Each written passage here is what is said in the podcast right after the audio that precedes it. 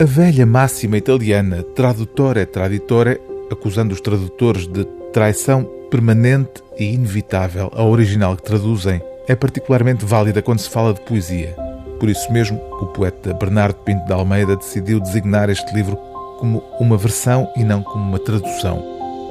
Para Frock e outras observações, foi o livro de estreia do poeta inglês T.S. Eliot, um poeta, escreve o responsável por esta edição, que deixou lançadas, através deste poema, não só as bases da sua poesia futura, como sobretudo a marca subtil que viria a influenciar depois muita da maior poesia do século XX e não apenas a de expressão anglo-saxónica.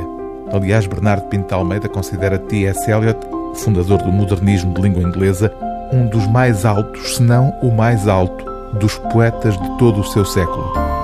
O que julgo que mais impressiona neste primeiro livro de Eliot, afirma o poeta tradutor, é o efeito de violência quase masoquista que se exerce sobre o sujeito poético na sua redução constante a uma esmagada pequenez face à invencível ordem do universo.